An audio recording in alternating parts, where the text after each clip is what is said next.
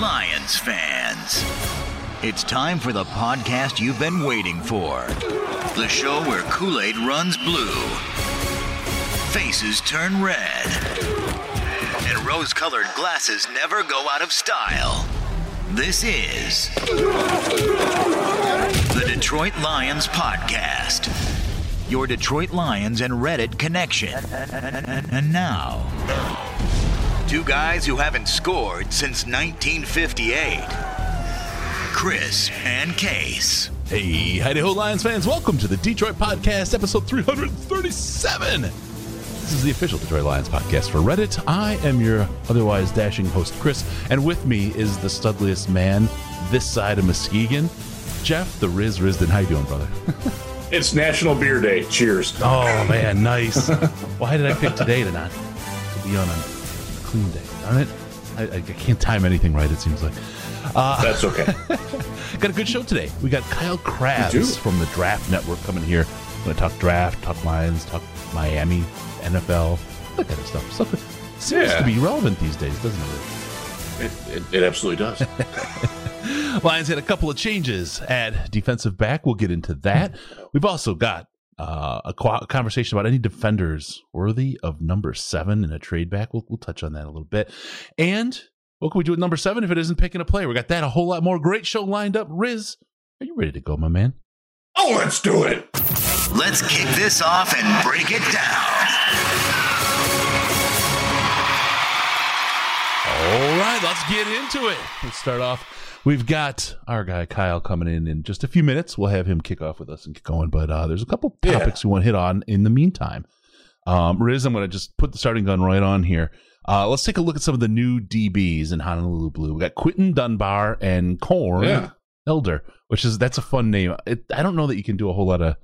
I, I think Corn is already close enough to a nickname that you, you can't do a lot with. Yeah, his his his given name is Cornelius. He goes by Corn. Yep. I don't blame him. Cornelius is a mouthful. And Corny, you just right. Remember uh, Corny Lucas? That just didn't seem to. No, yeah, oh, yeah, I do remember Corn. That God, that guy had the longest legs of any human I've ever seen. they went up to your neck. They did. They absolutely did.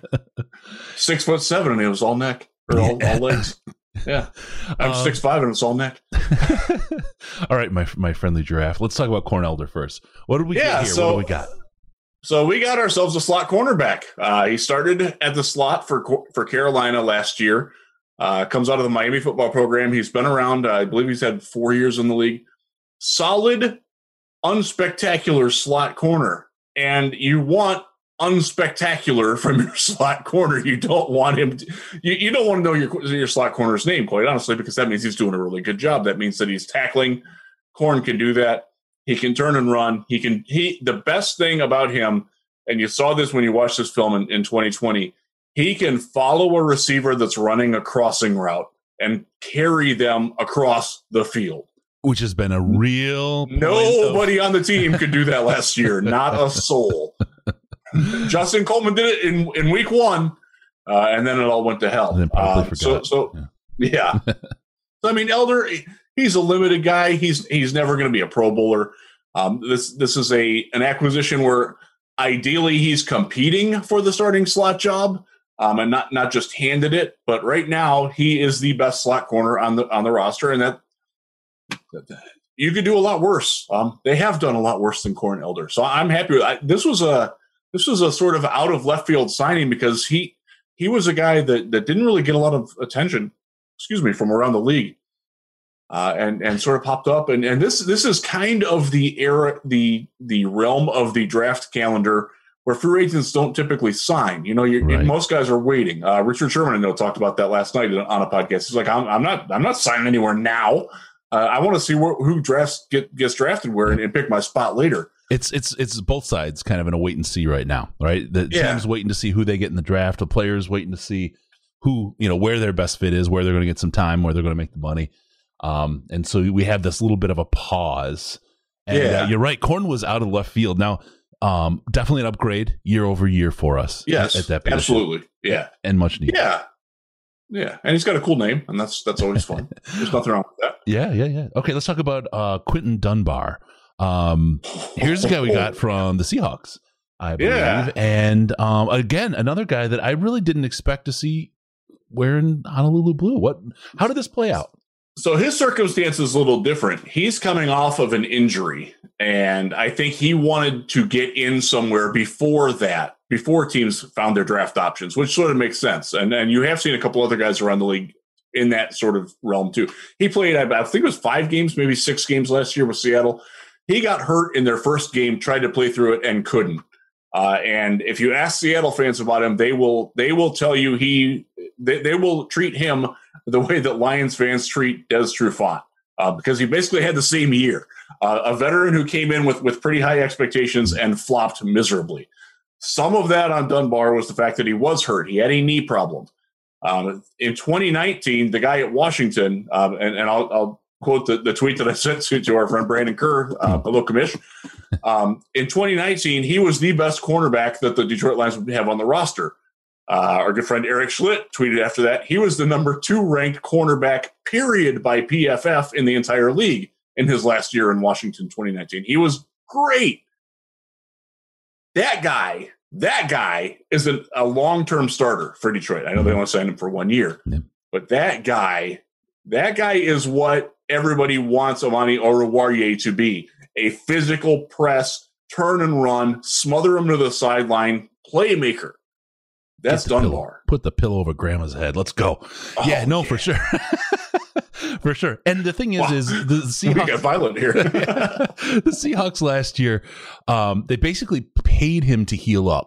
And and the thought is Right. we've got a guy who now has had time to get healthy, who can return to his old form, and as you said, uh, be a long term kind of solution. Now he also fits the mold because he's a one year signing that we have going on in Detroit right now with uh, the way that the cap is. A lot of players are waiting for the cap to play out and expand next year to get their money. A lot of one year deals, but this is a Yep. chance for a guy to show out, to ball out, and maybe to mesh with a culture. If he doesn't, he can move on and make his money somewhere else. But here's one where we're trying each other on, right? We get to see how the fit is and how well we work together. And he's motivated and we're motivated. This is another one of those same kind of stories. I, I love what this front office is doing in this situation. They're playing the situation as handed to them very, very well. They are, and and this this is a reclamation project. That's for sure. Mhm. There is some history with Dunbar and uh, defensive back close. Yeah, easy for me to say. Defensive backs coach Aubrey Pleasant. Um, they were together in Washington for a couple of years.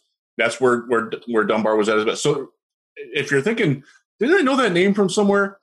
He was a wide receiver on the Florida football teams that Teez Tabor was on. Um, he didn't make it as a wide receiver his rookie year, but Washington's like, you know what? We like you. Can you play defense? So they kind of stashed him on the practice squad, built him up. Uh, and by the middle of his second year, he was playing more than he wasn't playing, and he became a full time starter after that. There is a lot of injury problems. That's one of the reasons why the Lions were hesitant to commit a long term to him. He has spent the last, he's ended the last three seasons on injured reserve didn't play in 11 games in, in any more than 11 games in any of those seasons. All separate injuries all leg injuries. That's a concern. Uh, that, that's one of the reasons why he was anxious to get in and find a place hey man you, you want me? Okay yeah i'm in. Uh, that that that explains his motivation for it. So i i like it. I would i would caution fans to get not get too excited about it because again you're dealing with a guy he hasn't always been the easiest guy to coach. Uh, he didn't necessarily fit in well in Washington. Excuse me, with uh, with the the layer above Dun- Pleasant, uh, and he wanted his way out. And they, they he forces he forced the trade. He had an off-season issue that he uh, he was accused of and later quickly acquitted of being involved in an armed robbery. But that sort of was kind of a I don't know he was in the wrong spot at the wrong time, but he, he probably knew better than to be in the wrong spot. Is is the story that I got from from talking to somebody from Washington about it?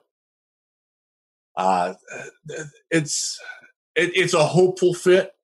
This is one again, like like you said, they're trying it on, and I think they'll they'll realize pretty quickly whether it's going to work or not. And if it doesn't, if it doesn't, he won't be there by the beginning of the season. I think they'll I think they'll make that pretty clear. One of the things that I'm really hopeful that this organization does now that the prior re- last two regimes didn't do well is that if they make a mistake, they let it go. They don't let it linger on the roster. They don't let it bring the whole thing down. Right. Uh, that's that's not something that that that Quinn Tricia did very well, other than Sylvester Williams, who they realized right away, like, oh my god, this guy's stealing our money. Let me let me ask you. Let's kind of put it in perspective here. The the signings of these two guys. Obviously, the Yep. Lions were a consensus 15 win team.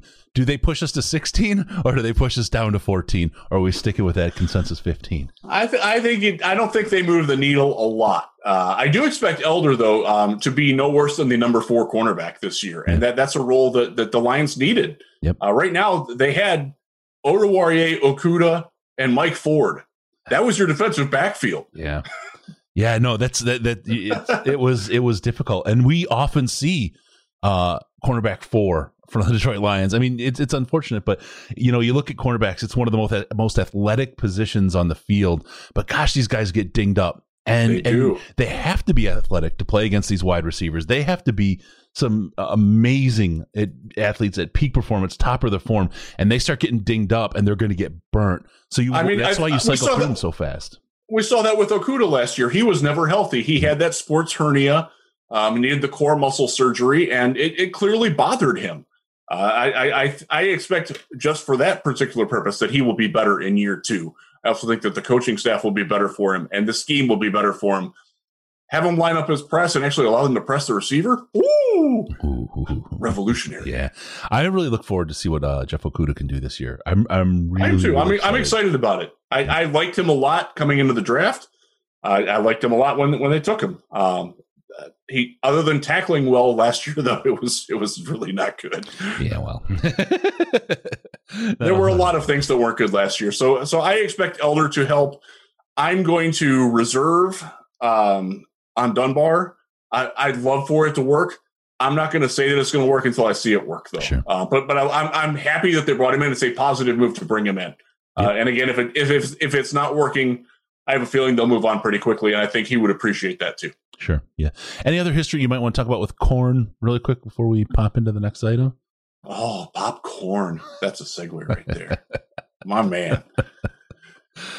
You know, you can't do this business uh, without a specific skill set. Don't try this at home, kids. You could get hurt. Um, so terrible. All right, let's let's talk. I, there's something I want to talk about, and I I, I want to be nice, but also I want to be honest. And um, here's a guy I, I I met him and know him. It's from Senior Bowl. You introduced us, Riz. I know you guys um uh, hang out a little bit. He's he's he's a, he's a nice enough guy, and and and and I say that I don't. That's more diminishing actually than I wanted it to be. He's he's a nice guy. He is he is he was Yes, a nice guy, and he was fun to hang out with. Awesome to party with. He was a great time. Talking about Ben Albright, and he happened to have a tweet, and it's one of those things that he gets kind of pinned with. Maybe he pins himself with a little bit. But I want to read this tweet, Yeah. and I want to get your reaction because right. my reaction was negative. I'm, I'm, I'll be honest. As much as I like the guy, right? Um, but this is kind of his his field where he plays a lot. Uh, just got off the phone with someone who told me not to be surprised if Detroit went quarterback at seven if the right one fell in their lap. That was Chef Curry Sauce that posted that. Um, Oh, Ben, why do you do this to me? So Ben and I, Ben and I go way back. We've been good friends for a long time. Um, I, I'm I was present with his most famous Senior Bowl story. Um, if you know it, you know it. uh, that, that was that was like 2009, 2010. Uh, that was a long time ago. Yes. So Ben Ben likes to do that kind of thing. Uh, he likes to set that up where um, stir the pot a little bit is probably the best way to say. it. He's a provocateur, He- and, and he's very good at that, and I, I respect him for that. I don't know who he talked to. Um, I did text him about it. He You hasn't texted him me back. provocateur. That's funny. and I get it. I get what you're saying, right? But that just Yeah. in itself sounds kind of funny, right? yeah, um, he hasn't he hasn't texted back with me. Um, so so maybe you know, I, I don't know. Uh, I don't think he's wrong. I don't. I can't confirm what Ben said there, but I, I don't think he's wrong. I also don't know that he's right. I don't. I, I, I don't. Yeah, that that's probably the best way to say it. Is that uh, it's it's ambiguous enough that yes, the answer is yes. Yes. Yes. Okay. With that, we've got Kyle here. Let me get go ahead and bring Kyle into the party here. We'll get everything going. Uh, Kyle, there we are. All right. Oh, let me change his name. Sorry. Sorry, Kyle. I've got you listed as Luke. That's my bad. Oh, yeah, we had Luke on last week. Hey, There you go. it's got an L, an E, Got four it. letters. Two B's. Got it. Got it. Got it. How you doing, Kyle? Welcome to the show, man. Good. How you guys doing? Rock and Thanks for joining us, buddy. Yeah. Yeah. Looking forward to this. Yeah. Good. Good. Good. Look at you with the, the professional backdrop, my man. He's got the whole thing. Yeah. We got the glow up going on. You know, There you go. was good to us in that way. Forced us into uncomfortable spaces and areas of growth. Awesome. Got awesome. Awesome. Awesome. All right, this is Kyle Crabbs of the Draft Network. If we haven't said so, he's joined us today. We're going to talk a little bit about the draft. Uh, Kyle has a lot of, he's the director of scouting over there. So he's got a good, broad sense of understanding. Also has a good focus in Miami. Um, you want to talk a little bit about kind of what you do, Kyle, just so folks get a sense? Because I, I, I, you're both broad in your knowledge as well as quite focused in some of the reporting you do. And I just want to give people uh, some insight into that. Sure. So, uh, as far as what my hands are on on a day to day basis, uh, you mentioned the Draft Network and director of scouting over there, and we have an excellent team of, of five guys that we work with, myself included. Joe Marino, my co-host uh, of the Draft Dudes podcast. I've been working with him for five or six years, so we we know each other and our takes like the back of our hands. But we also have uh, two former scouts on staff uh, from the league, and Drae Harris, who worked with with Kansas City and Arizona and Cleveland, and uh, Brentley Weissman, who spent a little bit of time with the Chargers organization. And then we also have Jordan Reid. And, and that group of five guys, we divide the country throughout the summer time and the, the, the football season itself. And we aim to master our regions. And then collectively, we all come together starting sometime in December and we start putting final grades on guys. And then we start doing cross checks and presenting the players. And so the draft network rankings that you see are really a collaborative effort, and we try and live up to the the moniker of football's 33rd front office and treat this process just like a team would. Nice. Uh, from a Miami perspective, I'm the, the managing editor of USA Today's Dolphins Wire and also host Locked On Dolphins. So plenty of daily Dolphins content. Uh, and Jeff knows about uh, the lifestyle there with the wire sites and keeping your your uh, your ear to the ground for any interesting Yes. topics that you can cook up. So We're- I'm we're very always- much like Jeff like that. We're always on duty. And uh, yeah, so uh, it, it's been fun to get to know you, Kyle, over the years. I, I remember your first Shrine game. That was a fun, fun time, man. 2014. That going back and going Yep. back in time, man. That was uh, that was that was that was that was that was so that was the night where we uh, I don't, I I don't know if you were still there or not, but we found a uh, a certain uh, NFL position coach who was trying to pick up a couple. Yes. yes, I was still there for that. yes, that was. I didn't that was, stay for the you know- finish to see how the story ended, but I was there for the beginning of that narrative. Now, was- I, I, that I was- heard you mention the lifestyle of the uh, the wire sites. This isn't the Not lifestyle quite we're that, talking about. okay. No, no, God, no, no. Not, not not that lifestyle. No, no. There's there's yeah. No, no, no, no, no. Okay, just Um, making sure. Just making sure. back to back to football. All right. So so I want to ask you since we'll, we'll lean on your Miami-ness for a second here. Sure. They traded they traded back, then they traded back up. What are they doing at six? And why why would they why would they drop from three to twelve and then go from twelve to six when it just drop from three to six? Yeah, just talk through that whole process if you would, because I think there's a couple people that aren't aren't, aren't as connected on that. So, from my understanding, there were a number of teams that had standing offers with the Dolphins uh, regarding the number three overall pick. And it seemed like, from the Dolphins' perspective, the San Francisco Avenue, and they were working kind of in parallel on the side with Howie Roseman and the Philadelphia Eagles, Okay. kind of negotiating both trades simultaneously before one was even agreed to.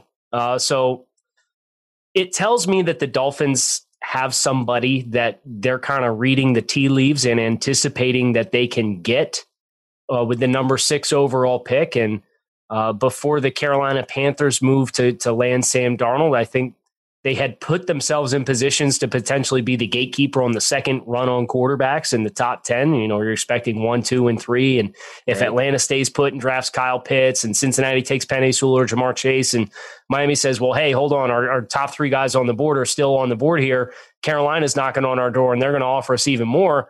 You could have entertained that offer. But with Carolina making the move that they did, um, and, Carolina not being so aggressive and all in to jump into three with San Francisco offering multiple ones, I think Miami looked at the opportunity to say, hey, we can move back three spots. We're anticipating we're A, going to save money on the, the rookie salary cap based on the wage scale with the collective bargaining agreement. Yeah. We're going to get the same exact player at six, and then we're going to turn around and we're going to, you know, have the opportunity to have a three next year, courtesy of San Francisco, and a one the year after that. So it tells me they kind of know who they want, and it's just how much can we manipulate the board and be able to pick up extra stuff while still getting that same guy. Excellent. Smart. I yeah. like I like it. I like the strategy, and I like. Um, they were never taking a quarterback at three. They were they were selling three the whole the whole. They're planning on that the whole time, were they not? Correct. So the yeah. the reports that have come out in the aftermath was the only quarterback move they would have given any serious consideration to, and they would have given very serious consideration to, would have been Deshaun Watson had the off the field right news yeah. and, and developments Before, not developed yeah. the way that they had. Yeah. Okay. So right. two is the guy moving forward for 2021 for sure.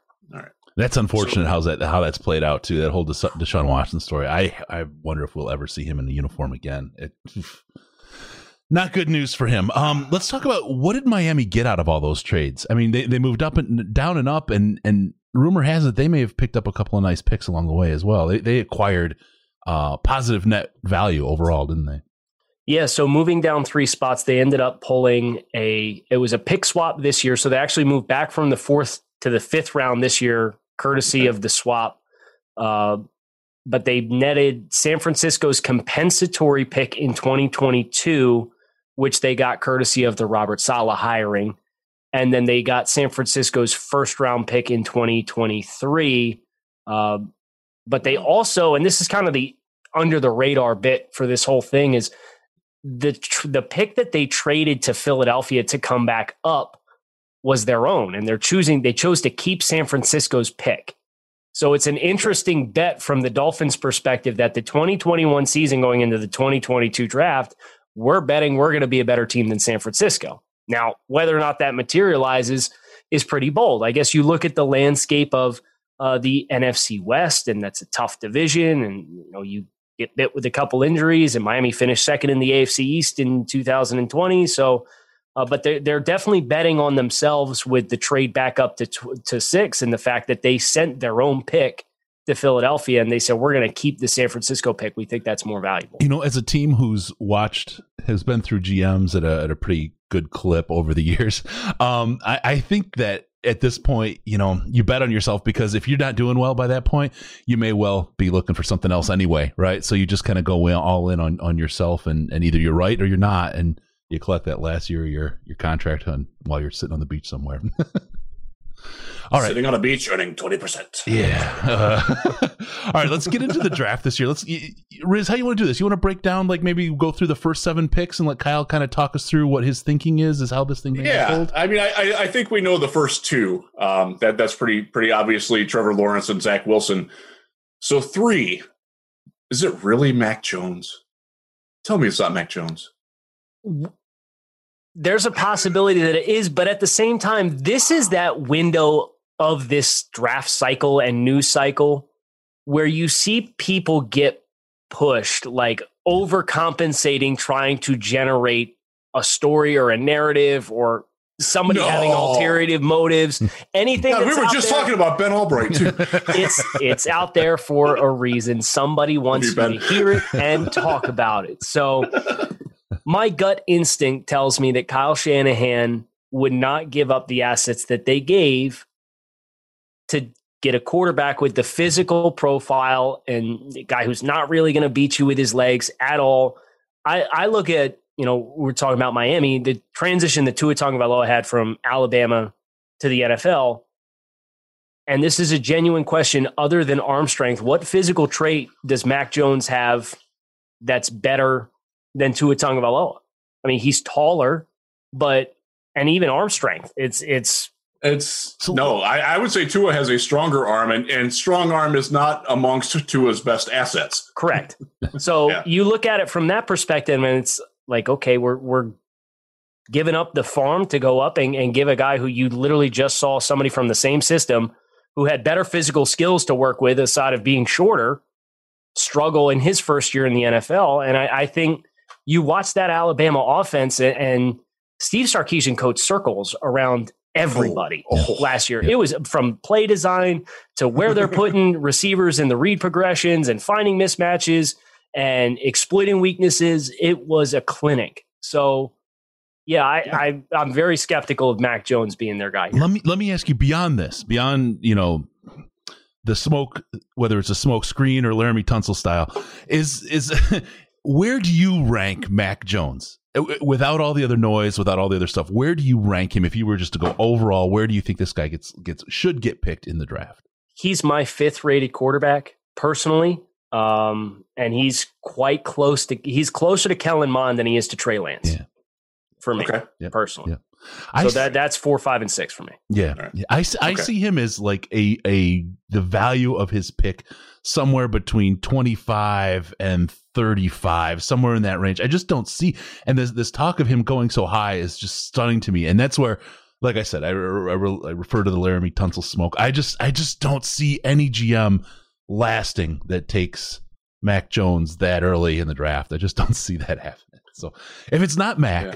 who do you see who do you see uh, getting grabbed up there I know they have a previous relationship with Justin Fields, courtesy of uh, a quarterback summit that the Shanahans have been a part of, that Justin Fields took part with. And for me, Justin Fields is my second rated quarterback. I prefer him to, to Zach Wilson. Mhm. Uh, I know that he's kind of been the hot button prospect to debate uh, as far as the, the Ohio State offense and how he operated that. And, um, but the physical skill set that he has is tremendous. And, and I think he gets a bit of a bum rap as far as what the Ohio State offense does and, and how long some of those plays can just naturally take to develop in general.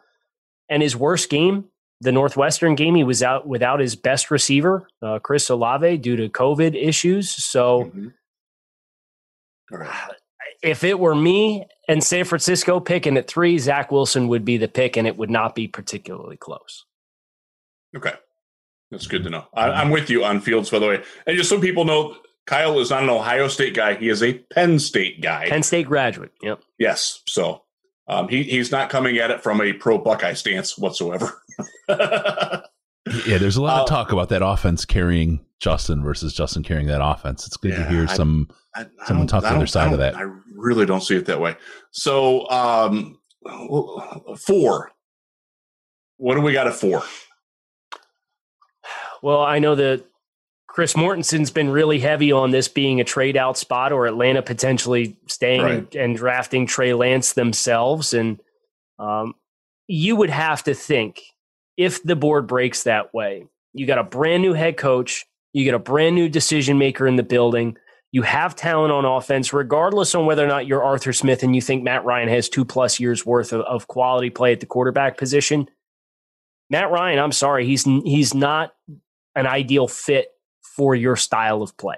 You, know, you think about No. what they did with Ryan Tannehill and how good of a quarterback Ryan Tannehill is when you allow him to be a little bit of an athlete, to play action passing and and move around Yeah. a little bit. Let him, let him throw on the move. Let him Right. threaten with his legs. Matt Ryan Right. can't do any of that. Yeah. So for me, I look at that and it's if Trey Lance is there, I understand you're not going to get a good return on investment in year one because you still have Matt Ryan and you from a salary cap perspective with the restructure that they gave him, you're not going to move off of Matt Ryan this year. But Trey Lance, this is a home run pick from you're ideally not going to be in this position again anytime in the near future. If your coaching hire goes off and your GM hire goes off the way that you think it will, you're not going to be in a position to draft somebody with those kinds of physical tools. And you have the luxury of not being rushed to play him right away. So it's kind of a perfect storm for me that makes me really get behind the, the idea of whether it's Atlanta or somebody trading up if they get a Godfather offer, this being the Trey Lance spot. I buy that too. Fair enough. So then you got so you got four quarterbacks right away. That's uh, Unprecedented. that's Yeah. crazy. Yeah. It, Um, you know, people talk about how important it is, but no one talks about four quarterbacks going off the top of the draft, and that's that's that's pretty interesting. That does though open up the rest of the picks starting at five with a whole lot of options for folks because you thought a lot of guys were going to go and, and the quarterbacks are going to get broken up. So, what are you looking at number five here? What do you what do you see happening? my anticipation is that this will end up being Penei Sewell. Uh, I know Okay. the Ja'Marr Chase train is real hot and heavy right now because of the connection with Joe Burrow, and um, I, I think that's really the only only player that could possibly pull Cincinnati off of drafting Penei Sewell. But you know, Sewell showed up at 3:30 at the Oregon Pro Day and, and had really good testing numbers. He showed he still has the athleticism, and he's inexperienced. I, I believe he's played, you know, like 1,500 snaps, and that's Yeah. it at the University of Oregon. And he was 19 years old in 2019 as a, a true sophomore playing. He's only going to get better, and Riley Reiff and Jonah Williams are not stopping me from drafting the best available offensive lineman because Nope. you can move Jonah Williams around if you need to. I'm not hitching my wagon to, to Riley Reiff. How many times do you see that a team with a bad offensive line signs one 30 plus year offensive lineman on free agency and says, Hey, we address the offensive line. We're good to go. And that guy gets hurt the first month of the season. And lo and behold, now your offensive line is right back to square one. Yeah, Riley Reiff isn't Flashbacks of TJ. Lang. and Josh Sitton with the Dolphins a couple years Yeah. ago it was the Yeah. same thing. you would know that well. Yeah, yeah. That's uh, so. I'm I'm with you on that. I do think it will wind up being Sewell as well. Um, so let's let's talk about the offensive tackle real quick before we go on to number six. Sure. You- You're I know you're a big believer in Sewell. Uh, what about Rashawn Slater? Do you think he's worthy of being in that conversation there? Um, Alijah Vera-Tucker, uh, you know I like him a lot. Mhm. Is he is he somebody that's worthy of being up in that conversation as well? And and is this looks like a fantastic offensive tackle class? Is is it something where you could possibly wait if you're Cincinnati and maybe get a guy like like Spencer Brown a little bit later or uh, at Cosmi, uh, who I'm not a big fan of, but I know he tested well. Um, somebody like that, if they want to go on Chase, and do you think that because I think you can get this is a weird year for offensive line where you can get deeper guys who can come in right away and play. Do you think they they consider that, or or or what's going on with that? Yeah, so I know that that's quite the popular phrasing and, and ideology right now for the wide receiver position, right? Is oh, you Right, see all these right. day two wide receivers, they come in, they contribute right away. But this is a very rare offensive line class, not just at offensive tackle, but I think on the interior as well. I think there's a lot of really likable players on day two and getting into the early day three range. So uh, I think that that door swings both ways as far as you can make the case for let's wait on the wide receiver and get one on day two because there's a high precedent of that paying off quite early. And, and Cincinnati got some bright flashes from Tee Higgins just this past year They did. as a day two selection there. But uh, for me, I think if you're going to draft Sewell, you're betting on the upside and, you're betting on what he can become Yep. versus what he is right now. Because I'd say Rashawn Slater right now is a more polished football player than Penei Sewell is. But Penei Sewell, at his size and stature, what makes him so exciting and has so many people you know wanting to project him into being one of the best players in this class is he got by almost exclusively on athleticism for the first half of the 2019 season. He was just a better athlete than everybody else. And it's like, okay, what's it going to look like once he starts understanding the the feed economy and the strike timing and consistency with your hand placement and He's got some just lawnmower blocks out there. yes, It's beautiful. Yeah, watching him get up on the second level or getting outside the numbers on on screen game to the outside, which Oregon did a ton of with Justin Herbert was there in They 2019, did. and Yeah. just railroads dudes. It's it's a blast to watch him play. And so we, we all agree that the draft is deep on offensive line.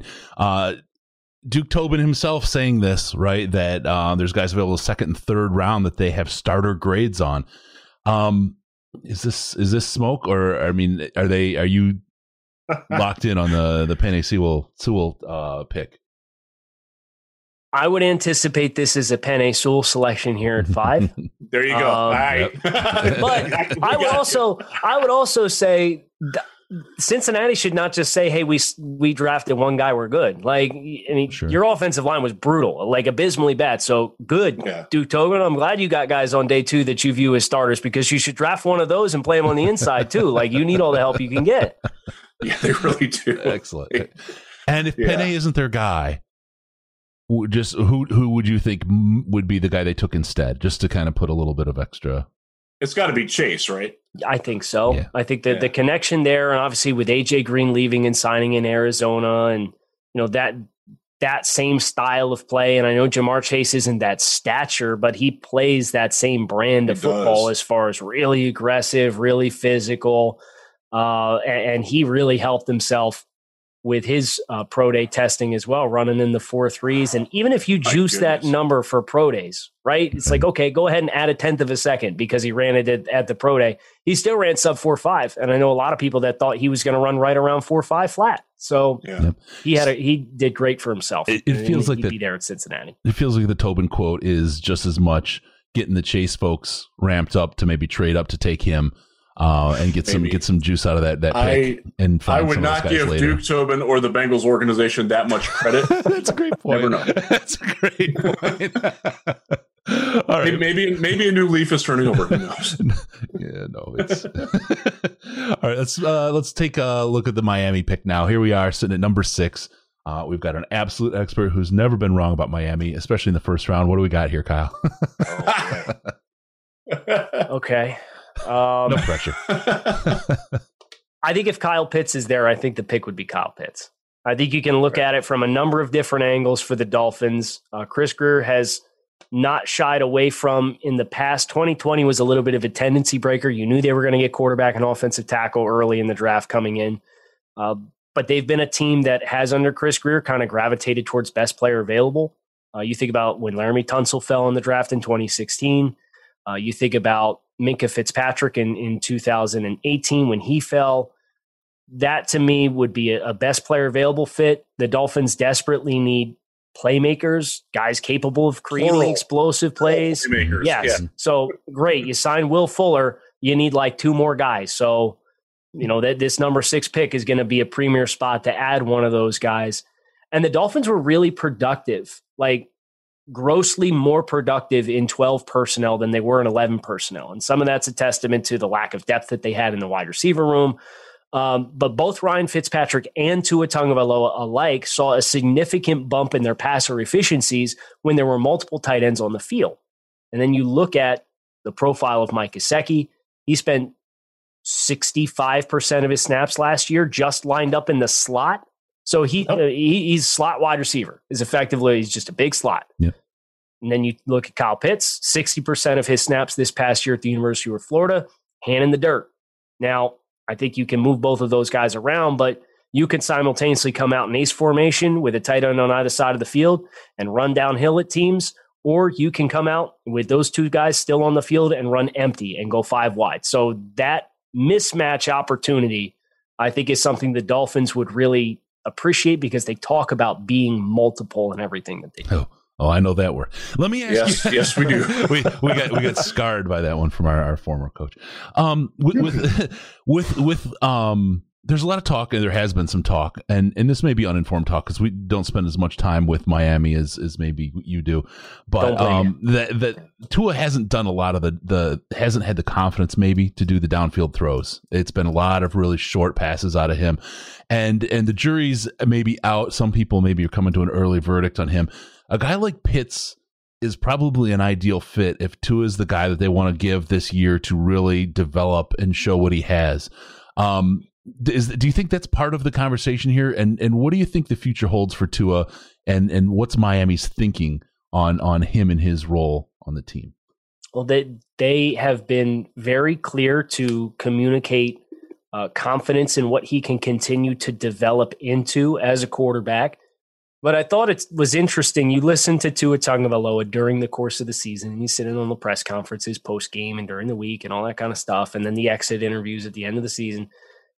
And Tua Tagovailoa would be the first person to tell you he didn't execute the reads at times. He didn't read the field particularly well at times. And he didn't do a lot of the pre step stuff to eliminate route combinations and understand where he was supposed to go with the football. So there's a lot of preparation and the mental side of the game that Tua Tagovailoa needs to spend a lot of time working on this offseason. And, and the Dolphins – seem intent to allow him to do that. Uh, they obviously believed in him enough to make him the number five overall pick.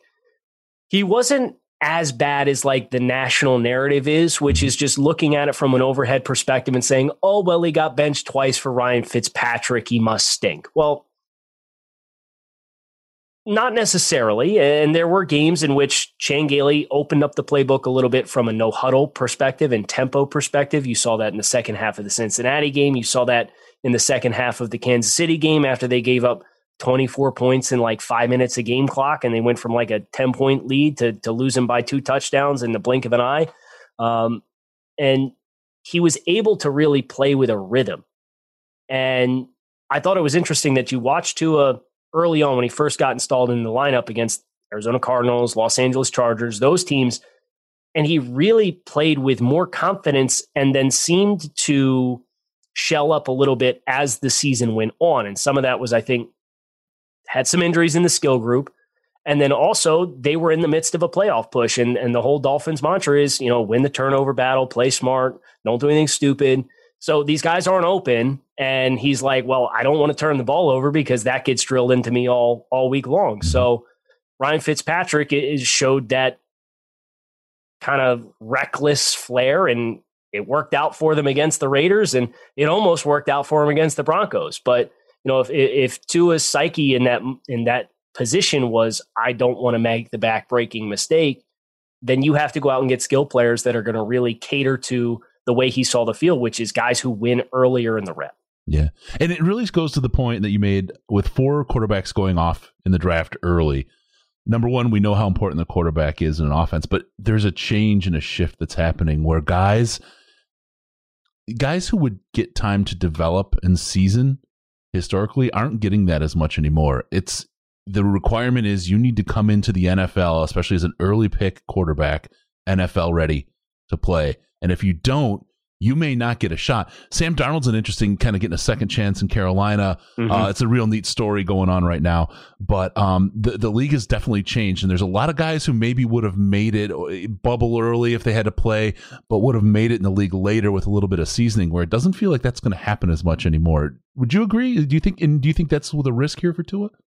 Yeah, I think that that's definitely the case. I think some of that is due to it wasn't that long ago when they instilled the change in the collective bargaining agreement that had the rookie wage scale put into place. So, mm-hmm. financially speaking, this is no longer a backbreaker. If you swing and miss on a quarterback, you can transition, take your lumps with the dead cap in one year and be done with that player as compared to, well, you know, these guys are getting top of market contracts just because they're coming into the league as draft picks. And uh, we're, we're kind of committed to this guy for an extended period of time. and, and there's also, uh, that kind of society in general everything's like instantaneous yeah. right? So yeah. and, and, that inevitably bleeds into your decision making and your owners who make decisions on who's in control of personnel and who's your coach and and ripple effect coming down to quarterback. So i think there's a couple different layers here but i would definitely agree that like these you got like a two year window to inspire otherwise like you're on the hot seat right off the jump. Yeah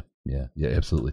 All right, before we head into the Lions, I, one last thing I want to do. I want to talk about for Lions fans um, some of the, you know, we've got our quarterback this year in Jared Goff, and some folks have a little bit of pain, anxiety, and sleeplessness, a little insomnia going on. Head on over to cbd.detroitlionspodcast.com. That will help you with all of those symptoms. cbd.detroitlionspodcast.com. There's two brands that we have there. There's the normal CBD, which will help you with all of those maladies. You'll pass your drug test, all that kind of thing. And then there's their chill line, which you will not pass those tests, but you will plant yourself in a couch for a couple of hours. Uh, I just got another one. Uh, a guy said his his wife lost a couple hours. You people, listen to me. If you're going to get those things, especially the gummies, just eat one the first time and see what it does. Don't go munching on them because ah, 15 minutes later you didn't feel anything. cbd.detroitlionspodcast.com. Get yourself taken care of and and let's let's eat responsibly, folks. All right. Yeah. And if you've got a little one at home like Kyle does, keep them out of the reach of children. Please. Absolutely. Thanks, Kyle, for letting us do that. Really quick. Okay, so let's go into the Detroit Lions, number seven overall. Um, historically, a top 10 picker in the NFL draft. Here we are again. Um, what are we looking at at number seven?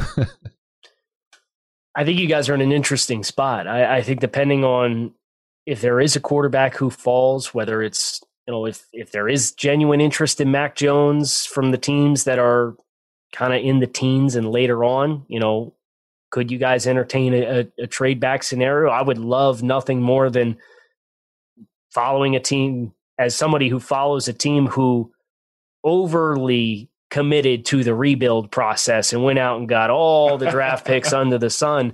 You guys are set up really well with the Matt Stafford deal. Now, if you could continue to parlay that and really set yourself up for success, especially, and I think this is something that gets slept on a little bit, this draft process is even more unlike any draft process than we have experienced before because of Yeah. the COVID restrictions, no on-field testing for the NFL Combine. Uh, it's it's much more restricted as far as the pro days. Uh, so getting future assets that you can invest when things are closer back to the status quo, uh, I think would really position any team that wants to kind of kick the can down the road a little bit uh, to feel more confident in some of their big uh, investment opportunities. So for Detroit, you're picking at seven, you can go best player available, and I would definitely not have any issue with them doing that. But if they could somehow manage to drum up some kind of market, whether it's from even Denver at nine, New England at 15, uh, you look at some of these teams a little bit further back in Chicago and Washington and the Pittsburgh Steelers are, I think, are kind of a sleeper to potentially try to make a splash for a quarterback if they find themselves in that situation, because otherwise they're in, in quarterback purgatory to no end. Then that would be the ideal scenario, in my opinion, for how Detroit could attack this pick. Riz, can you imagine the celebration if the Lions were able to get Chicago to trade up for Mac Jones, especially after the laughing uh, stock they I, with the I would Trubisky never wear pants again. Never. Oh my goodness. Yeah, you know, it's and it's funny because we talk about wanting to trade down and get all the picks, but um it's always about finding that partner, finding somebody Yeah. willing Yeah. and and in this case, if, especially in the Mac Jones lottery, I'm down on Mac. I mean, he, he you know, senior bowl. See, I, I don't hate Mac. Um, I actually rated him a little bit higher than Kyle Wilson. I just I don't get Kyle Wilson. I really don't. Um, I think that Jones uh, Wilson certainly has a much higher ceiling, but I think you're more likely to get to Jones' ceiling as as Kirk Cousins and Brian Hoyerish as that might be. I, I think he's a lot safer to get there.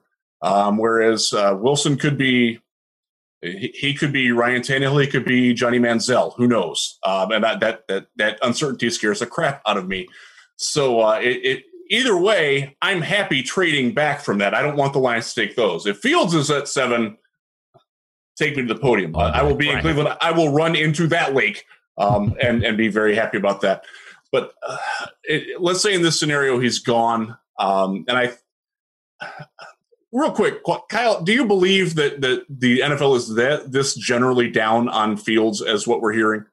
No, I don't. agree. Uh, Okay. I, I don't know what the motivation is specifically, but this is the disinformation season that that has me kind of believing that a lot of what's getting out there now is is manipulative towards the process more than anything else. Okay. Yep. All right. All right. So we're at seven. Let's say let's say Cincinnati took Sewell.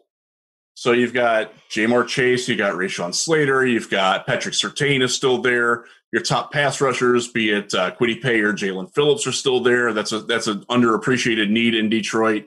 You've got um, DeVonta Smith is still there. Um, where would you go if you were making that pick? So I think the guy who would be most likely to bite off a kneecap or two Right. would probably that. be Ja'Marr Chase. Okay. So I, I know the wide receiver value in the top 10 is is not great, uh, but I think from Chase's athletic profile, his style of play, I think would really mesh with Detroit and understanding lost Marvin Jones, you lost Kenny Golladay. So, like, just pick good football players at this point. Like, I wouldn't pigeonhole myself into anything. And it's an added bonus that uh, Detroit has the need at wide receiver that they do. So I look at his style of play, I look at his talent level, I look at his youth and and what he can continue to develop into, and even without having played in 2020, um, Ja'Marr Chase would probably be my personal favorite for that pick if you got slotted into having to pick at seven and everything else played out the way we talked about. I think it's sense. tough. I mean, because if they pick a wide receiver, it's going to be everyone screaming, "Oh, you picked for need," right? And and it's an obvious, it's an absolute gaping hole. Right. Um, the other side of that is is you have a quarterback who everyone hasn't bought in on yet. I mean, I know Brad Holmes has because he was with him before, Clearly, yes. but there's a lot of people that haven't, and not giving Jared Goff uh, weapons to work with is not giving him a fair evaluation, and will likely shorten his career in Detroit. Um, uh, probably unfairly, but we won't we won't know because he just won't have anybody to throw to right now. Um, what are we talking about? Cephus is our next man up right now, or, or T- Tyrell Williams, I guess. Um, we you just don't have I a mean, whole lot there, right? Rashad Perriman. We got, we got Khal- Kalif Raymond, who nobody in Detroit had ever heard of before he signed here, Yeah. and now all of a sudden he's your starting starting slot receiver and Danny Amendola replacement. So, so it's a huge need, right? But it also seems to make sense. I think. I think wide receiver in the first round makes sense both from a need and an availability perspective, particularly on on what we're talking here, Kyle. I even see the opportunity for the Lions to take another. I mean, I, I want all the defensive players this year. Basically, just give me a line. Some safeties, and I know Riz is really banging the table for an off-ball linebacker, but uh, but uh, wide receiver is just such a glaring hole. I, I would actually be very, very happy with a Chase pickup at number seven in this draft. Uh, Riz, I mean, it, it makes good sense. How about you? No, I, I don't have a problem with that at all. Um, any thought on that you would go Jaylen Waddle? Where are you at on Jaylen Waddle? Because I think he's the other real legitimate consideration for Detroit at wide receiver. I don't. I see DeVonta Smith falling a little bit just because of his size. Whether that's Right. right, or wrong, it's real. Um, so, so where are you at on Waddle? I personally have Waddle rated as my wide receiver one. I Oh, think he's That's me. There explosive, electric. You watch the tape, like he's the number two read in in the progression in the four games that he played uh, early in the season when he was healthy, and just he still managed to outproduce DeVonta Smith over the first four games of the season this year, en route to DeVonta Smith winning the Heisman once he got hurt, and all that extra production just getting put onto his plate. And okay, all these manufactured touches, DeVonta, we're just going to give them to you instead of giving them to, to Jaylen Waddle. But I think his average length of touchdown reception and 17 touchdowns of his career is 44 or 45 yards. It's Like, forty four point seven five yards. I saw that today. And- like you watch the influence that he has. I, I saw Daniel Jeremiah mentioned that he was the fastest GPS tracked wide receiver in this year's class, and it was quote not close. Like Right. the speed that he has and the influence on what that does for so much that's also happening on the field with extra attention. You hear that proverbial take the top off the defense. And like that gets really cliche at times, but for a guy like Jaylen Waddle, like It's You- real. you cannot play him with a single high safety in the middle of the field and try and No. like play contact in the contact. You cannot do it. You have to go split safeties because he will destroy you with speed. And he did it at Alabama. And I think he runs a little bit more divert route or diverse route tree than what he gets credit for. And, you know, talking about him and where he's at in the read progression and not having some of the otherworldly production like DeVonta Smith has, he was open. Like he he was def- consistently defeating man coverage just as often as DeVonta Smith was. Even though DeVonta got more volume, Jaylen still got more production. So for me, like he's the real deal. yeah, yeah. No, And see, and that the the punt return. Oh my god! Oh my god! See, Kyle's really made my, made himself a friend of mine. I, I love that. I, he, I'm in the same spot. I love love me some Waddle. I think he's he's the guy for the Lions. But I respect your pick. Um, Yeah. One thing I, I, I want to really touch on, on on the question about DeVonta Smith before. I know Riz and, had mentioned, Mhm. and I have a couple questions about some guys a little bit later in the draft. Um, but really quick, DeVonta Smith, the you know the talk about his size. How big a, a factor is that really? If you're looking at this, is this really the biggest a, a big enough knock to push him down the wide receiver uh, draft board? Well, I think that the thing you have to look at is is historical context here. And I know people talk about well, Marvin Harrison or Isaac Bruce or Chad Ochocinco as guys that, but like DeVonta Smith, when he comes into the league, I saw this somewhere across my timeline on social media. He will be the least dense wide receiver in the entire NFL the moment he's drafted. Like from a height versus weight perspective. And you have to think about he didn't weigh in at the Senior Bowl so that he could buy time to weigh in at the Alabama Pro Day to get to 170 That's a great and cho- and chose not to run. Wow! Like you you bought yourself six extra weeks to get to 170? Like I can't I can't fathom a guy being less dense than Paul Richardson. Oh my god! yeah. that guy's that guy's calves are the size of my pinky. And that's assuming that he plays at 170. So Yeah. just just Yeah, from a history, you're betting on him being the exception to the rule, which if you're talking about it like a top 8 pick, like I'm not interested in doing that. Like if if DeVonta Smith is your guy and you love his tape and like I really like his tape, I do too. Then Yeah. then go ahead and try and trade back to like 11 with the Giants and stay in front of the Philadelphia Eagles. Or if you get the word that the, the Eagles aren't going to be in on DeVonta Smith, and just make sure you're in front of like the New England Patriots or something like that at 15. So, like, you, I have a really hard time with buying in on just there's no context of a player of this stature going this early and having the success that you're expecting him to have based on his production in 2020. You know, you, you make such a great point, and it, it, it goes. I'm a real bet on yourself kind of guy. If you can do it, you you put it out there and you show it, right? And, and I know, look, it, there's no need for Trevor Lawrence to show up at the Senior Bowl, right? There's no there's no need at all. But for DeVonta Smith to to to not basically show up and then show up at pro day and uh, weigh in but not run, you're not showing that you have what you're supposed to have. Those are two key factors, right? Show me the the density, for lack of a better term, and show me the speed with the density.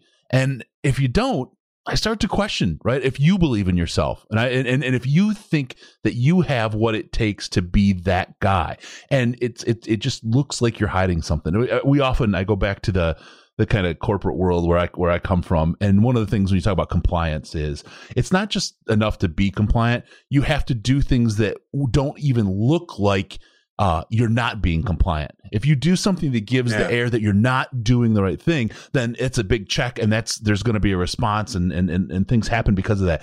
That's kind of the the you know the transfer of what's happening right here. He's doing things that make him look like he's not going to be the guy, or he can't overcome this this we'll call it the density issue today, Kyle. I, I love I love that.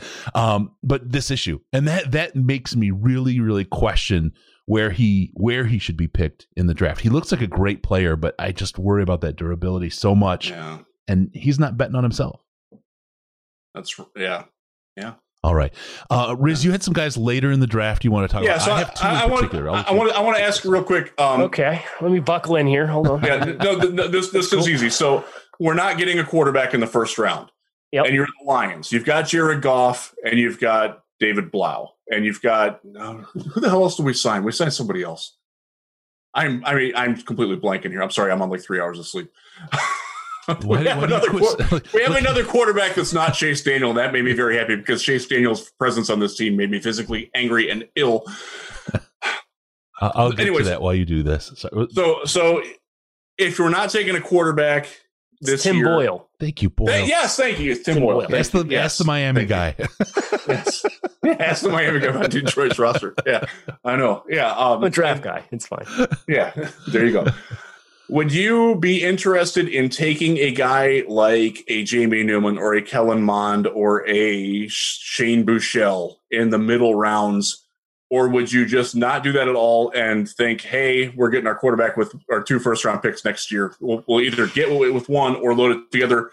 Would you waste? Would, I don't want to say waste because that's not the right word. Would you burn a pick this year, hoping that it comes into something when you have the opportunity to get a quarterback first next year? I wouldn't, and the reason why is because I think if you're a quarterback that's worth a grain of salt in this year's class, you're going to go really early. Uh, Obviously, we're we're talking potentially four in the first four picks, five in the first round, and then like your next tier down is Kellen Mond, Davis Mills, Kyle Trask, and then like if you want to take a flyer on Jamie Newman or Felipe Franks, but like Mond, Mills, and Trask feel like they're going to go on day two, and if I'm Detroit, like if this isn't the guy who you're going to commit to long term, why are you going to use a day two pick on a quarterback that's going to be your backup? Like that's nonsensical to me. So like your best case scenario is a Jamie Newman or a Sam Ehlinger or a Felipe Franks, and like at that point, it's just like it's kind of overkill, right? Like like David Blough has had some fun little moments on tape, but like you know what he is as a player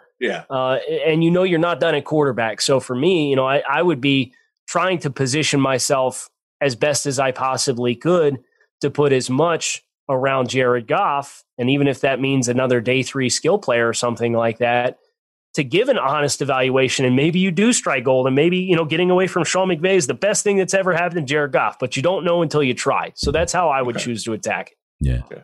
No, I like All that. What do you think about Good J- Jamie Newman overall? Uh, he looked so intriguing Yeah. going into the the Senior Bowl, and then seeing him. I really missed the the weigh in this year. I, I, I love it, that. Really kicks off a lot of my evaluation. Watching how these guys come in, seeing Jamie, uh, the tape of him on the field. he was just ripped. He came in just looking powerful, athletic. He had that year off. I was I was really impressed. I thought this guy was someone that maybe able to pull something out, and then he was just so inconsistent. Just it, it was it was I didn't know what to think, and I still don't know what to think about this guy. A little bit of an odd story too, right? He's yeah. at Wake Forest. He transfers to Georgia. Um, the SEC ends up playing. He ends up kind of opting out anyway, without ever having played for the University of Georgia. And uh, they, they, had who Stetson Bennett, who who looked like Chase Daniel mixed with uh, Boyle. David Blough versus Tim Boyle. Like the all of those guys, you put them into a mixer, and the guy that you get out is Stetson Bennett, right? It's like, man, like you didn't stay and beat this guy out and play and showcase what you can do. Okay, yeah. but and then you come to the Senior Bowl, and I didn't think he really showcased a, a feel for it as far as being a passer, and you assess what the Wake Forest offense was, and they have this really weird mesh point zone read in which he's walking yeah. with the back for three steps in the back.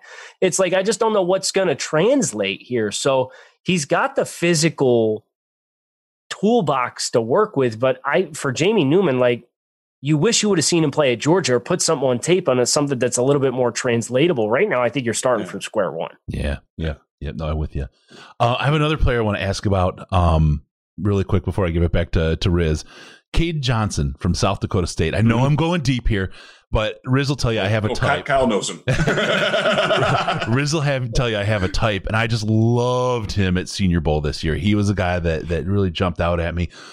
Later round, right? I think, but a guy that really has a lot of ups, upside potential. What, what's your thoughts on Cade? Yeah, so I mean, not the biggest or the strongest, right? He's at he's like 5'10, 190 or something like that was his size down at the Senior Bowl, but he was silky smooth and he, he put a couple guys in the blender throughout the course of that week as far as running routes and one on one. And I understand that's an environment that is skewed significantly towards the offensive players because there's so much space to work with, regardless whether you're wide receiver or an offensive lineman. Um, you know, it, it kind of gives you a, a, difficult grasp on what the actual game situation's like, and then you have the competitive balance things in place for the game itself. But you watch the the route running ability that he had, and I really had an appreciation for just kind of the savvy that he had to create a little bit of space and, and defeat man coverage in th- that environment. So I, the challenge for Cade Johnson, as far as him maximizing his opportunity at the end of this month, is it's such a deep wide receiver class. Like somebody's going to get a really good football player. I just don't know when. Like when are you going to prioritize Cade Johnson? Amid all of these really good oh, wide uh, receivers. And the slot receivers specifically, there's so many good yeah. ones this year. Endless. Mm-hmm. It's endless. Yeah. Mm-hmm. yeah. So that that's that's I guess it's good news for Detroit, right? Because if yeah. if you say, hey, Cade Johnson's our guy, go ahead, go ahead and sit on that, draft him in the fifth round, and don't look back. Yeah, yeah. I like that. I, I, would love that. I would be a very very happy player or a very very happy guy if we got him in the fifth. Um, right. Riz, who'd you have up on? I, I, I want to ask. Find me a safety that doesn't come on day one, who's better than Will Harris and and better and better than C.J. Moore, who are currently both starting safeties in Detroit with Tracy Walker. You want to sing? You you want a center fielder type, or you want to come down in the box type? Uh, I would prefer somebody who. Uh oh. I guess we'll never know. No, he'll he'll be back. He does this to us sometimes. It's uh his son's making some popcorn in the microwave and it just oh, shuts everything okay, down. Okay. I, I, don't know if that's really it, but it's fun enough to say. Uh, all right, so let's start with a come down in the box guy and then see what Riz says when he uh when he comes back. yeah, I, I think Jamar Johnson from Indiana is a name who is a junior, declared early, six foot one, 195, 200 pounds and he's got a lot of really attractive appeal as far as a guy who can actually do a little bit of everything. You know, I, I was impressed with his ability uh, to kind of come down, fill the alley, play the run, closer. tackle. Um, he's somebody who is probably going to be a day two selection, uh, but I think he has a chance to threaten to be a, a late second round selection. He can play some man to man in the slot. Uh, so, Jeff, welcome back. We're talking Jamar Johnson, safety from Indiana, as a guy for Detroit. He may he may he may be back only in video alone. awesome. Love that. All right, let's let's let's talk center center fielder, and um, we'll we'll see what we can do about uh getting um getting Jeff to the answers when he comes back. I think Richard LeCounte from from Georgia is somebody who is probably this process has not been kind to him. He got hurt. He had, I believe it was a motorcycle accident during the season. Um, but he has significant experience starting for the University of Georgia. Uh, I think he can step into a free safety role. I don't think he's super dynamic. I don't think he's going to have sideline to sideline range. Uh, but he has bright flashes on tape. So if you can kind of mitigate the peaks and the valleys and kind of even everything out a little bit, I think Richard LeCounte has the potential to be a, a mid round steal if you don't ask him to do too much. Got it. All right. So Jeff, you missed the um, I heard about Johnson. Okay, you did. Like, oh, good. Okay, good, good. I, yeah, I, I, like him a lot. I could hear you guys. I just couldn't communicate for some reason. And yes, you, Chris, you were correct. My son was indeed making popcorn. That's how you know you guys know you've been podcasting together long enough. Wait, yes, very much that so. out. it's not not the first time, sadly. awesome, awesome. Okay, anybody else you wanted to check? I know Kyle, you've you've been really gracious with your time. Yeah, Riz? we, we appreciate your time very much, Kyle. Um, just one other um, a late day um, offensive tackle prospect that you like. Um, I mean, we're talking like like day three or undrafted guy. A guy like um, like Alex Taylor went last year in that range. Somebody like that. Um, the Lions have Matt Nelson as the number three right now, the former defensive end at Iowa. And I know offensive line coach Hank Fraley likes him, but I'd also like him to have some competition. So give me somebody like real deep who could come in and be the competitor for that. Okay. Um, I look at Brenden Jaimes from from Nebraska. Thank as, you. That's my guy. There you go. Okay. Well, that would be my friends. pick if, if, we're talking a day three selection. Uh, he's another guy that came down to the Senior Bowl. Uh, he, he showed a little everywhere. something. Yep, he's he's position versatile. I think he's fairly smooth. He doesn't have any dominating physical traits, but he just kind of gets like leverage and position. So Brenden Jaimes, I think, is going to step in for somebody and be a really valuable, if nothing else, a utility offensive lineman that's going to be your sixth offensive lineman that can play all over the place. Love it. Thank awesome. you. Kyle, really appreciate your generosity yes. with your time, and this is this was awesome. Um, really, really appreciate you coming on, and, and it was great. Really love to have yeah. you. Would love to yeah. have you on again. Um, for sure, might have an opportunity. Actually, we can we can get into that as uh, off the air a little bit. Riz, we'll see if we can get a yeah. draft Kyle. We'll, we'll, we'll, we'll lean on him. We, lo- we love cool. Kyle. Yeah, yeah Thank, thanks so much for your time, Kyle. We appreciate it, and I'll see you in the chat. Kyle Great. Crabbs, follow him on Twitter at Grinding the Tape. He's director of scouting for the Draft Network, also lead editor of the Dolphins Wire, and just all around great dude. Check him out, draftnetwork.com. Anywhere you can find him. Grinding the Tape on Twitter. I said. All right, hey, Kyle. Thanks so much for joining us, man. Really appreciate it. Thanks, guys. Thanks, Take buddy. care. All right, have a good one, bud. Right. I like I like smart people. I like I like surrounding myself with smart people, and I always feel smarter when I hang out with Kyle. Yeah, um, that's yeah. great. Great, yeah. great guy. Really, really great content. Really, really good. Yeah, there, he, he, he knows his stuff inside out. I I know I know he eats and sleeps NFL draft. Um, yeah. that, that, um, he actually, uh, funny story, how we met. Um, he was new to Twitter and sort of new to the game at that time, and he came up to me, um, and I was standing with uh, with Eric Galko, who was from uh, Optimum Scouting at the time. He wound up being the scouting director for the XFL.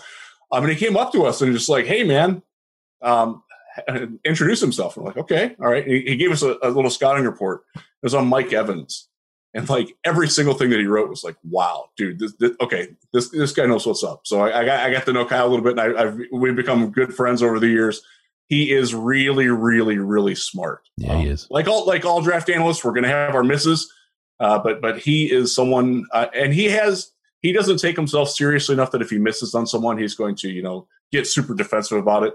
Um, you got to know how to approach Kyle a little bit. He can be a little you know. You don't you don't want to poke the bear in the eye, but maybe in the shoulder. You know um, you know why I know he's smart because he agrees Why? with me on uh, Waddle and on uh, all the way down to uh, Cade. You, you, found it. You you found a, com- a simpatico man right there. Yeah. Oh my god. I was just like, holy cow, this is great. Yeah. Yeah. so that was that was real good. Yeah. Thanks. Thanks so much for having Kyle. Um, we have a tentative draft guest for next week. I don't want to jinx it though. So uh, uh, another one. Uh, and this this was this is someone who actually worked in the NFL for several years. So uh, if if it comes together, great. If not, we will have him in our first show after the draft to wrap up who the Lions took. How's that sound, guys? You guys looking good? Um, want to say thanks to Loretto, Loretto Martin for the super chats. Are we talking about speed? Someone told me that speed is everywhere, and the future of the NFL is an old, slow pocket quarterback, old men tight ends, and no speedy wide receivers to win the Super Bowl. It's like defense trumps speed. Yeah, yeah, Patricia.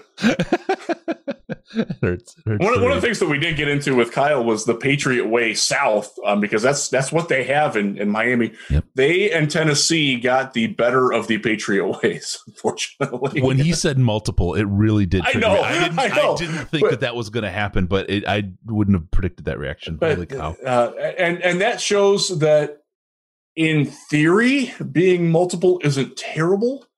But God, you gotta ugh. Uh, enough enough of that. We're, we're, we're a Brad Holmes, Dan Campbell kneecap team now. I'm Yeah. happy about that. Yeah, I am too. It's going to be fun to watch at least. That's that's what we're after. All right, let's not forget about cbd.detroitlionspodcast.com. I forgot to tell you use coupon code LIONS to get 55% off cbd.detroitlionspodcast.com. The chill line and the super chill will knock you down. Be careful and and, and you'll fail a drug test with that. The anything that's not the chill line is is is good for all those pain, anxiety, and insomnia situations. Coupon code Lions, 55% cbd.detroitlionspodcast.com. Thank you all for doing that. All right. Um, next thing we I want to talk about this isn't this isn't an Albright thing, and I want folks to understand there's a di- there's a real difference when I talk about these things. But this was a Yeah. and and and Riz brought Like, up. We'll, we'll, we'll, we'll poke at Albright, but no, no, I love Ben, and he knows that. Uh, Mhm. and he knows that if I'm if I'm coming at him, it's it's in good faith. well, and Ben Uh, knows what he's doing too. I Yes, mean, he does. You know, Yes, I he does. let's- let's- be Ben fair. Ben is also really really smart. Yeah. Oh yeah, absolutely. Yeah, yeah, yeah, yeah. Um, this is guy. This was just like I think something that he, he you know, you, you hit Twitter, you click it out, and you move on, and that's that. But sometimes, you know, Riz had the perfect thing for this, and I, I and he told us right before that he came up with it right before the show started. So I didn't get to put it together But the cap, Captain Obvious thing here. Um, oh my god, phone my watch started talking to me. All right, Chris Burke. And this is this is just like that. Like I said, Captain Obvious take here. The rebuild only succeeds if the Lions nail rounds two to seven most years, and they know that. It's a big reason why Holmes is here. Does that mean they'll take bigger swings in round one?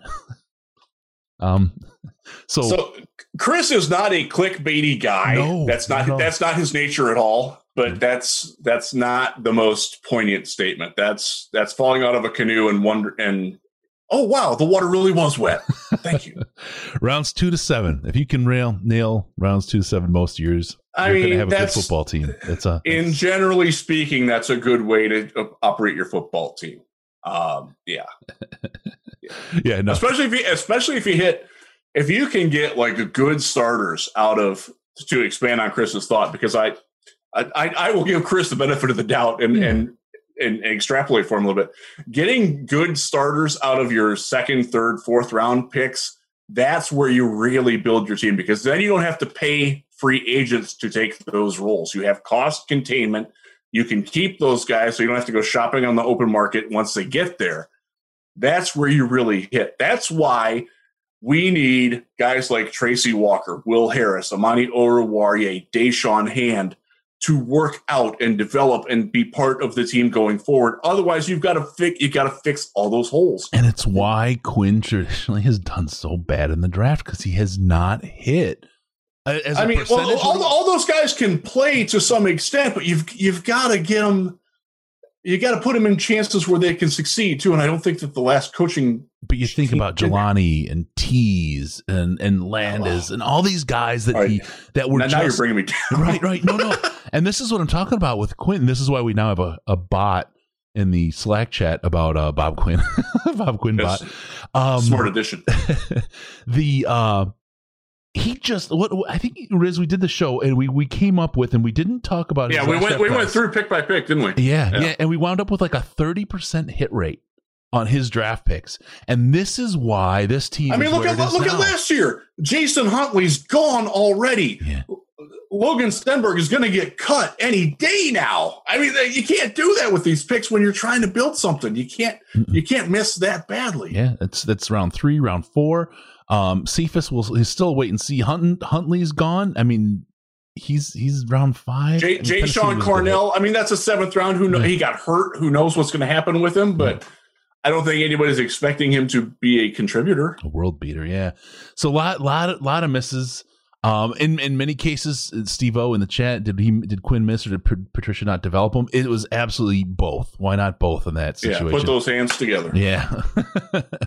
so like there was no developing Teez Tabor, for example. I'm hitting too hard. I'm hitting too hard, Chris.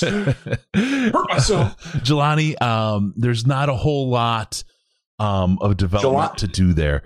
Jahlani Tavai can be your fourth off ball linebacker who plays when you go to a three linebacker set, which is traditionally now about 27% of your defensive reps have three linebackers on the field. And he will play when there are two tight ends on the field or a fullback and a tight end. Yeah. And that's about the only time you will ever see him on the football field. Yeah, Yeah. that was just so. Yeah, Quinn just missed, and then you add you you add a little uh, pinch of we can't develop our guys, and it gets it gets ugly pretty quick. You get what we have Yeah. here right now. So, um, we'll see. Yeah. I, I this is the different I, difference between the staff before and the staff now. With so many uh, former players being on the staff, they've lived it. Right, they understand development. Um, and and what's and, and I think and the fact that a lot of these guys, you know, guys like Aaron Glenn and Duce Staley, these are these are players, guys who are coming in and joining this team. They watch these guys play. Yeah. They know what they're about. I think that that familiarity is going to help. You know, it, it, certainly can't hurt. It, it's it's certainly worth the try. yeah yeah oh no it's it, it'll be better than it was at least from a fun perspective for sure so all right uh let's go on the panthers and the jets made a move and this changes up the draft a little bit darn it i wanted to ask kyle about bit. this um Yeah, Sam he gave us enough of his time. yeah yeah yeah sam darnold now this is one of those things where you have a guy who didn't get a chance who's getting his second chance i think well deserved because i think there's a lot more to sam darnold than what the jets um let him Number put on the three field. overall pick in 2018. Up until about 16 hours before that draft, he thought he was going to be the number one pick. And most mock drafts that came out early that morning had him as the number one pick before the Browns uh, let it out that they were going to take Baker Mayfield. Yep, yep. Um, sam and- and- is not an untalented guy No, he's not. And he's still young. He's 23 years old and already has three years of NFL experience. He's had. Uh, Breshad Perriman was arguably the most talented wide receiver that he had to work with last year. Um, I, I know they had they had some slot guys that can play, but you're looking at a god awful skill position. Frank Gore was their best running back. Yeah, He's he, he's nearly as old as I am. You know, you, you just you can't have, and, and their offensive line isn't great either. Um, their their first round pick last year was Mekhi Becton. He's monstrous. He had moments. Mhm. He he is not a bust by any stretch, but I don't think he developed as quickly as they would have liked him to. You know, that, that was just a very bad situation. And then he had a psychopath as his head coach. We know how psychopaths can't coach. Um, a, selfish narcissist, malignant narcissism for your for you Rush fans out there. That's Adam Gase. Hey, come on. I mean, if, if there was a worst co- worst coaching situation than than Matt Patricia, it was Adam Gase. I mean that was that a good uh that, that, was- that, that was pretty darn good. That was I, I liked it. I, I liked Gase. I liked it a lot. you know, he, he has an odd Vladimir Putin looking thing Ooh. to him, and that's Ooh. just a little scary to me. So he he had no chance to succeed in New York. Was long and the short of it. He's going to Carolina now. They're an energetic team. They have an energetic young coach and Matt Rhule, who I happen to like a lot, and I hope it works for him. I hope it works with Sam Darnold too, because I liked him in the draft process. I didn't love him, but I liked him, and I I want I I hate that he has been put and, and painted into where he's at because a lot some of it, he he does have to be better. He did not play well.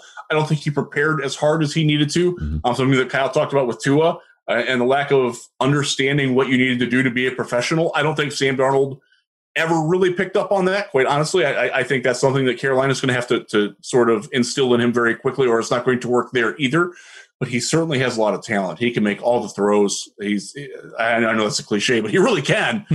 um, I I'm hopeful for him that it works out because I, I you know he was a guy that just had so much promise and and easy sw- like like there's guys that have swagger to them like like Zach Wilson. Yeah. Zach Wilson has obnoxious swagger to him. Mitch Trubisky level like I'm I'm blowing my signing bonus on Axe body spray level of obnoxiousness. Um, Darnold didn't. Darnold Darnold had it more like like I'm trying to think of who's like that. Like uh, it, it, sounds bad now because you you say anything about Deshaun Watson it goes the wrong way. When Deshaun Watson came out, he had an easy, confident swagger to him that people were attracted to. They're like, okay, this guy gets it. You know, he, he's very easy to relate to, easy to get along with. Obviously, that dynamic has completely changed now. But just going back to when he came out of Clemson and when he first got into Houston, you could see that dudes gravitated towards him naturally. And I think Sam Darnold had that when he was at USC, and it didn't necessarily work in New York for him. I like the idea of also him getting out of New York and going to a lesser intense market where they have media that that won't try to trash you from the second that you put the uniform on. Yeah. I think it's going to be very beneficial for him. Yeah, no, he, he I mean, look, he carries his own part of it, but um I'm He does. I'm he interested does. I'm interested to see what he can do and that's the one thing that we don't see is guys getting a chance to develop in a in a decent way before they get put on the field. It's it's the weight of the world on their shoulders. In a way, it, it, it's not dissimilar to what we're hoping for with Jared Goff in Detroit, mm-hmm. where where it didn't work with his coach. Um, there were there were signs of early success, but then it went away fairly quickly. Uh, the the skill position didn't necessarily develop the way they wanted to um, in Los Angeles, the way that Goff needed them to. And now now he's coming to Detroit, and he's got a chance to start over with a coach that believes in him. More importantly, a general manager that believes in him. Um, and it, and I think knows really, what he needs as far as yeah, personnel. Yeah, I agree. I, I, I think I think Holmes. Um, this has been a big theme, and and I've been I've been kind of terse with people on Twitter, and I apologize for that. That, that that's a me issue. That's not a you issue. Uh, I'm aware that, that they're not going to take a quarterback in the top seven. I even if it's Justin Fields, I really don't think they are.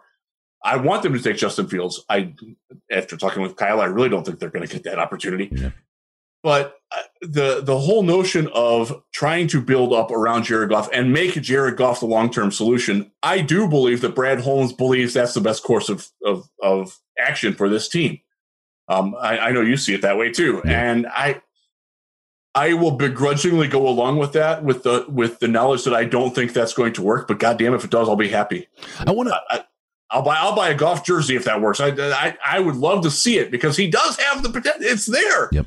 I'll we just you, didn't see it the last couple of years. In the meantime, you can get the uh, Goff Land pipe shirt. Um, the the golf plumbing shirt we got that at detroitlionspodcast.com slash store it's a good one uh, a lot of people are picking that up it's a sweet sweet shirt but i want to on jared goff i want to go to something the narrative is already shifting and I, I, I need to I need to get in front of this because it bothers me when people are disingenuous and intellectually dishonest. All right. Okay. Um, the talk is already started about Holmes bringing in his guy, right? Let me just refresh your memory. Holmes came in and didn't have a quarterback. Holmes came in with a guy who said, I'm not playing here, trade me in Matthew right. Stafford. He wound up getting the best available quarterback in the league and a boatload of picks and a steal of value. All and it just happens to be a guy who he's familiar with from a, a team before. What quarterback could he have picked up this year better than Jared Goff? Jeff, can you can you help me with that? Maybe Teddy Bridgewater, maybe. Um, uh, there was some thought that the Cowboys really weren't serious about Dak, and I would take Dak over over him, but that that clearly wasn't. Yeah, wasn't that, that, price tag doesn't just makes um, it. Yeah. Um, can I? Can, I so, would so, Ryan Fitzpatrick maybe. Oh yeah, that's that's. But, but then you, what are you telling all the guys you're bringing I, in? How do you right, exactly. Yeah, I, yeah, I, I don't, I don't fault the move for Goff. I really don't. Um, and in the context that you just laid it out, that absolutely makes sense. And he's he's going to be better in 2021 than probably all of the rookies, um, with the possible exception of Lawrence. Yep. Um, just because I think Trevor's that good. He he's had those growing pains. I, I do think that that too many people, and I, I do fall into this. On I'll, I'll admit my guilt on it don't remember how good Goff was early in his career. Yeah. Yeah. Um, and and all of that credit has gone to Sean McVay, and I don't think that's fair to Goff. Uh, but in the in the same vein, the Goff did not play well the last couple of years. He played his way out of McVay's graces, whether McVay's graces were consistent or not. He had to play better, and he didn't.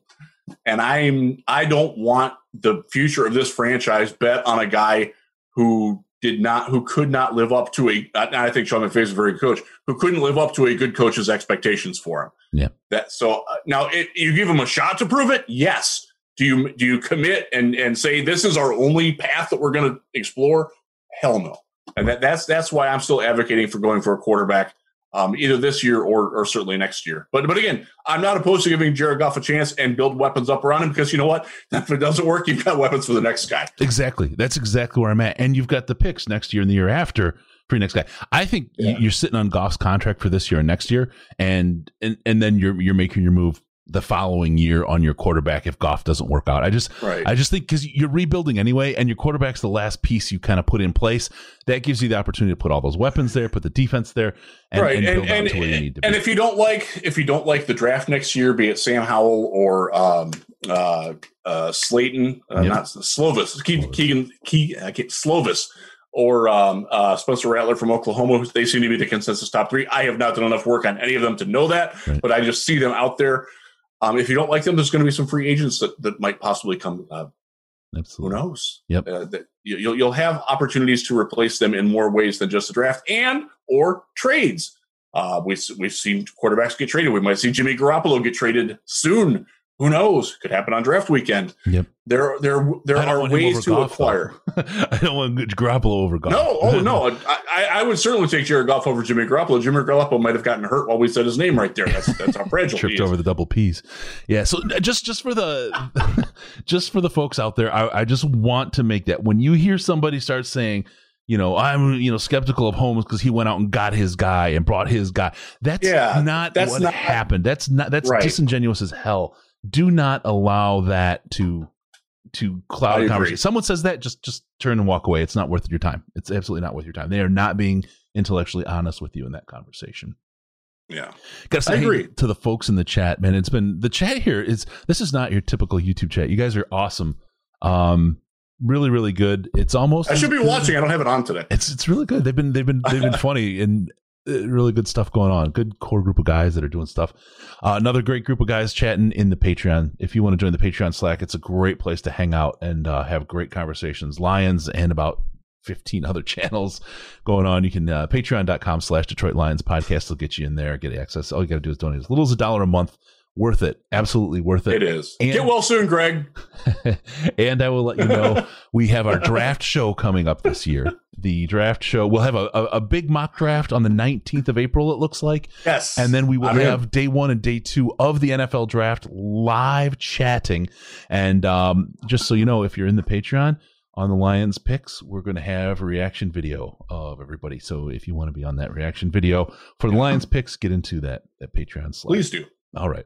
Yep. With that, I'm going to call it a close, Riz. I think we've had a good week. Kyle really gave us a lot. And Yes. Thanks see. again to Kyle Kyle Crabbs for for joining us and and bequeathing upon us a great deal of information. I I was very happy with it. Love a good queef. Uh, make sure to follow us on Twitter at DET Lions Podcast, DET Lions Podcast. Also at Jeff Risdon, at Jeff Risdon, two of the best follows you're going to find on Twitter. Uh, it's the only way to fly pants free. Also give us a call Skype at Detroit Lions Podcast, all one word, Detroit Lions Podcast, or use the Lions line. 929-33 Lions. It's 929-335-4667. Sure to go there and uh, get it, leave a message. We'll get you on the air. And be sure to go to DetroitLionsPodcast.com. Subscribe to the podcast. What do we like to do, Riz? So we can come into your ears automatically. Oh, that's just awesome. Thank you for tuning in. We're going to see you next time on the Detroit Lions podcast. Remember, no pants, no toasters, no hot tubs. No problems, baby, because we're your Detroit Lions and Reddit connection. Thank you all. Love you guys.